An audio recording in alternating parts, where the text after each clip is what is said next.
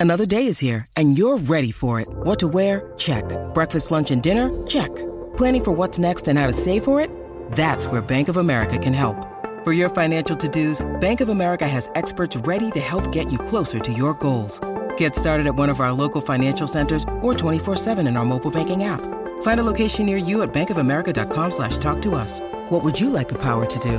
Mobile banking requires downloading the app and is only available for select devices. Message and data rates may apply. Bank of America and a member FDIC.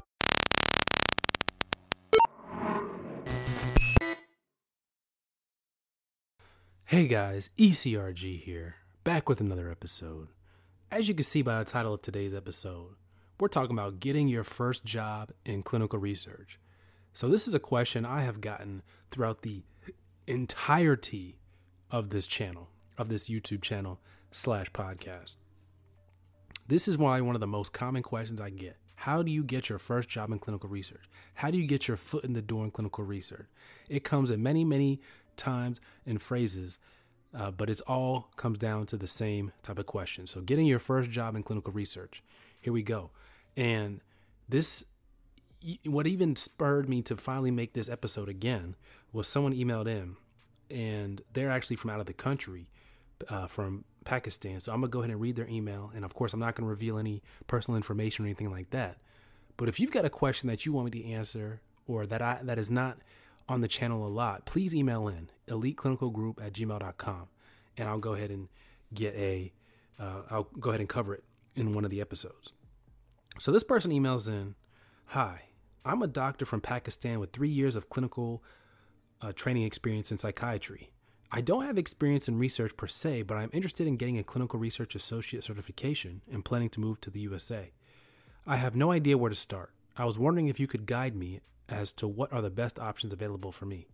I recently saw a website called ccrpa.org, which is offering a certification and online preparation for the certification, but I don't know how legitimate that is. I saw your video on YouTube. It was very informative. I would be glad if you can guide me in this regard. So, this person emails in about how they can do that. Now, I'm not going to cover the part of immigrating to the United States. That is not what I do. If you want to immigrate to the United States, you need to consult an immigration attorney. Um, you need to investigate that on your own. I've done a couple videos here and there about it, but that's not really my expertise. My expertise is once you land in USA and now are clear to work in USA, how do you go about getting your foot in the door in clinical research? So, so for people like this who you know, don't really have much clinical research experience, I would strongly recommend you email me and inquire about the career consultation because this is this is something where you, you need to learn how to sell your background, sell what experience you do have, and um, know what your path is. What are some of the easier ways to get into clinical research? What are some of the harder ways to get into clinical research? You need to. Under, I need to understand what your risk tolerance is to be able to um, to be able to um, kind of guide you into clinical research because some people you may be able to wait until you get into a clinical research associate training program while others you may want to take that job paying 10 bucks an hour for a couple months to get that experience then be able to flip that into a more substantial job and then be able to flip that into something else. So you, you need to be able to know where you can get in and fit in in clinical research. And that's one of the benefits of coming to me and sitting down for either 30 minutes or an hour or even up to two hours for a career consultation. And once again, that's another one of the benefits of coming to me to have your resume reviewed. Also, is you can get the whole package. Um, you can get your resume upgraded, which you're going to need to do anyway. Um, but just I can help you as a kind of a shortcut um, because you can get there, but it's going to take you a lot of rejections to be able to tweak your resume um, to where it needs to be. Or you can just come to me and um, we'll get it right from the beginning. Um, and then you also need to know what kind of jobs you need to be applying for, um, what kind of income, what kind of salaries you need to be negotiating for. Um, are they paying you enough or not? Um, and the, all these things are hard to come by just on your own. So that's why it's good to come to me, someone who's a, a proven professional uh, in the field, having gone through multiple promotions and ultimately getting to a position that many of you want to be in, which is a CRA. So, without further ado, so how would this person go about getting their first job in clinical research?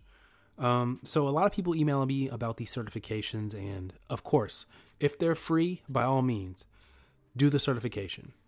If they are free, now where it becomes kind of sticky is where if they start charging. Now you've got a lot of courses out there like Barnett's, um, I think CCRP, CCRP. Um, I think they might charge for theirs. I'm not too sure, but you've got a lot of these companies out there. So which ones are good? You got Socra. Which ones are good? Which ones are not? And like I said, I'm gonna break it down. If it's free, by all means, do it because if you if you're you want to show that you are interested in clinical research, you want to show that you have what it takes. You want to show um, these things to the recruiter and the hiring manager.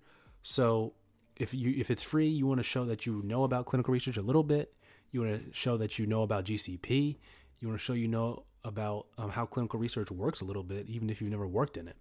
And just having that level of interest can kind of improve um, how you're viewed by hiring managers and recruiters.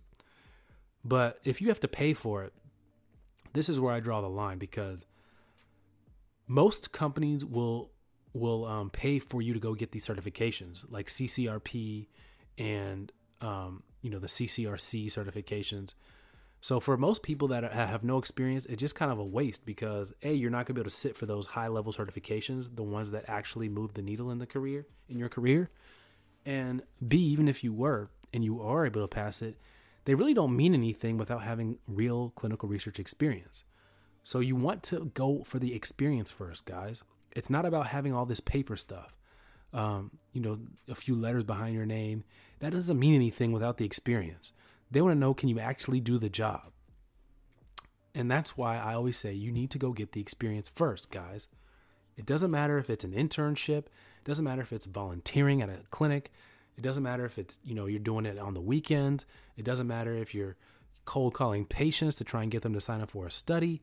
It doesn't matter what it is. You just need to go get experience. It doesn't matter if it's 40 hours a week, 80 hours a week, 10 hours a week, two hours a week. You need to go get experience uh, first before you try and get all those um, certifications.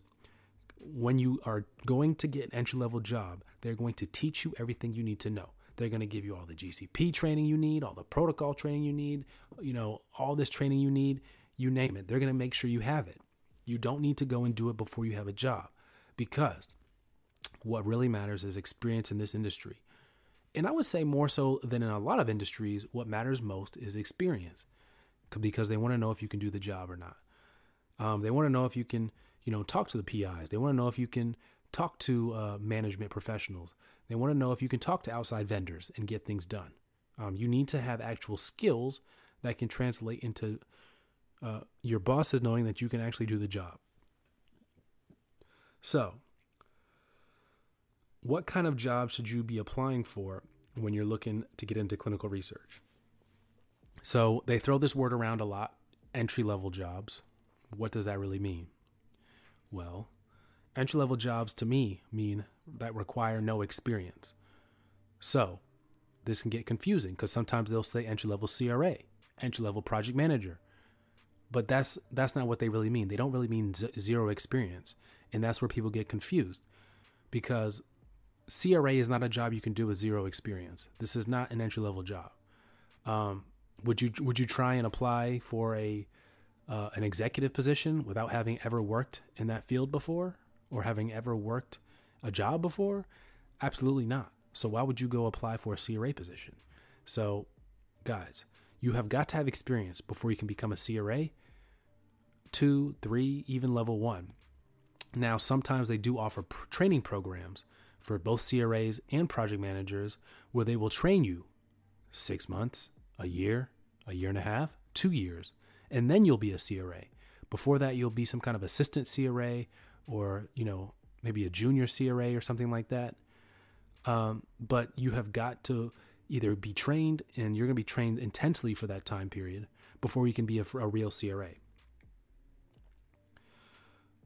Um, so, what kind of job should you be looking for? So we're looking at clinical trial assistant. You'll see a lot on Indeed. Um, clinical research coordinator. Um, you'll see a lot on Indeed. We're talking clinical trial associate. We're talking project manager assistant. We're talking project coordinator. We're talking project specialist. Now, a lot of these companies have these entry level jobs. A, they will ask for one year or two years of experience, um, but you really can get it entry level. So you've got to know that. Once again, it helps to come to me for career consultation because you may not know that. Um, another thing is they all have different names. For example, clinical research coordinator is the same thing as study coordinator. Hmm. Why would they call it two different things? I don't know. That's just the industry, guys. Um, they also call it research assistant um, for clinical research coordinator or study coordinator. Sometimes they even call it clinical research associate. But it's not the traveling monitor. It's the person, it's the same job that they're talking about. So you have all those different names for the same job. That can get confusing, especially if you're from a different country, like my friend that emailed in from Pakistan. How would he know that? Um, that's why it can really be beneficial to pay for consultation. So you don't have to find this out the hard way by tons and tons of rejections. You can know first off from me firsthand on what you should be applying for and skip that step of tons and tons of rejections. Um, so those are the type of positions you should be applying for. Once again, clinical trial assistant, project specialist, project management assistant, associate project manager, assistant project manager, uh, cl- clinical trial specialist, clinical trial associate. What you really want to do is look at the job description and see at what kind of level of experience they're, they're trying to get. Because even clinical trial assistants, they have senior clinical trial assistant, which is not entry level anymore. They have clinical trial assistant level twos. They've got clinical trial assistant manager. They've got different levels to this, to these jobs. But you've got to really look at the job description and see what they're asking for. So you you've got to learn to look. And once again, I hate to keep plugging it, but career consultation is going to help you. You've got to know how to read that job description uh, when it says, you know, requires two years of experience. How do you know if you should apply to that or not? Because most people would say, you know what, I'm not a good fit for that. But how do you know that you might be a good fit for that and apply anyway? I tell a lot of my clients to apply to these jobs because a lot of times they don't find someone with the exact two years of experience. And what you know what they do? They come take a chance on you who's only got maybe six months of experience or no experience. They take a chance on you because maybe they like the way you interviewed, or maybe they liked your resume because you came and did a resume review program with me. So these things happen, guys, and you've got to be prepared. So this is how you get into the clinical research. This is how you, uh, uh, I, I, not even get in, how you identify a job. That's the first step. You got to identify what jobs you're going to be applying for first. Then you got to fix your resume. So is your resume up to snuff? Is your resume one to two pages? Does your resume have the keywords they're looking for? Because a lot of times they just run your resume through a software, it doesn't have the right keywords, and next thing you know, you're getting automatically rejected without anyone even looking at your resume. No hiring manager has looked at it. No, not even an assistant has looked at your resume. It's just the computer says, you know what, your resume is not good enough. So, how do you get by, past this? Well, you've got to know what they're looking for. You've got to know what keywords they're looking for. You've got to know what uh, skills and experiences they're looking for. Once again, the resume review program that I have can help you with this because you're going to get tons and tons of rejections before you figure it out. You're going to have to talk to tons and tons of recruiters before you figure it out, before someone tells you um, what it is they're looking for.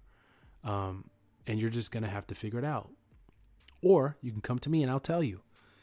Um, so you definitely want to make sure that your resume is good. You you need a good solid resume.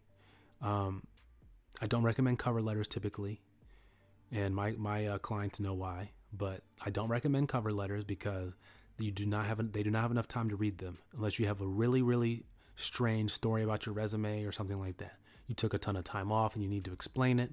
Okay, then you do the cover letter. But this is a volume game, guys.